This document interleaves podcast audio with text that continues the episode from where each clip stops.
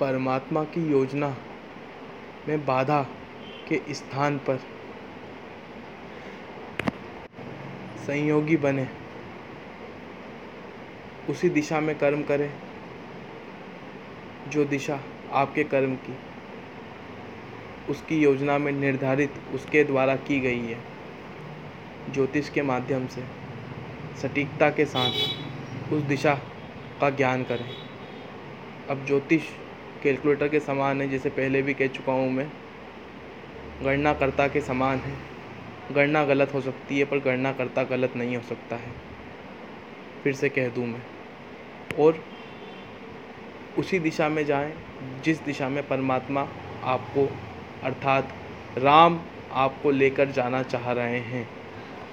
पानी के बहाव के साथ जाएँ।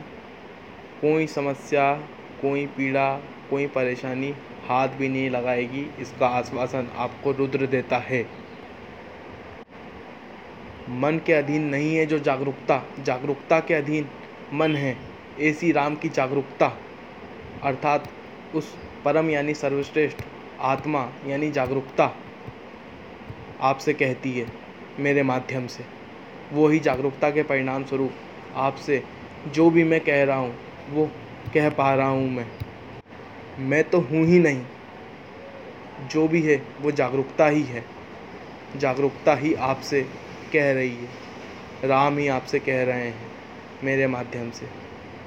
मैं तो राम का दूत हूँ, माध्यम हूँ। राम आपको जिस दिशा में चाहते हैं, उस दिशा से मेरे माध्यम से राम आपको विज्ञ करवाना चाह रहे हैं।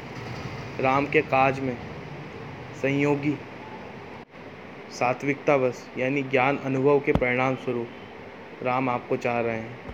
अज्ञानतावश जो बाधा बनकर आप खड़े हैं। कृपया हट जाइए वहाँ से।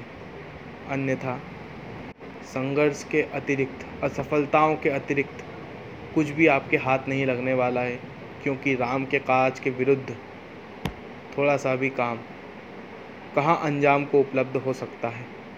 नहीं उपलब्ध होने दूँगा मैं। नहीं उपलब्ध होने जे, देगी कोई सी भी जागरूकता मेरी तरह। किसी भी राम के काज को अंजाम देने वाले के लिए, किसी भी हनुमान के लिए, राम के काज में बाधा थोड़े भी समय के लिए अबर्दाश्त है, थी और सदैव रहेगी। इसलिए कह रहा हूँ कि कायदे में रहेंगे तो फ़ायदे में रहेंगे। अपने फ़ायदे के लिए। यदि सात्विकता समझ नहीं आ रही है तो लाभ का लोभ और हानि का भय, यानी कि रासिकता के परिणाम स्वरूप ही हट जाइए। अन्यथा जिस भी हानि का, अन्यथा जिस भी हानि का भय आपको सदैव से था, है और रहेगा, तैयार हो जाइए सभी हानियों को आकार में आते देख लेने के लिए। नियति नियति, यानी कि नियम, बड़ा ही क्रूर है। थोड़ा सा भी परहेज नहीं करने वाला है, किसी भी हालात में। राम के काज में राम खुद भी यदि बाधा बने तो नियति के माध्यम से राम खुद को भी हटा देते हैं। वनवास यदि राम की इच्छा है तो वनवास को खुद की सुविधा दे के बिना राम महत्व देते हैं।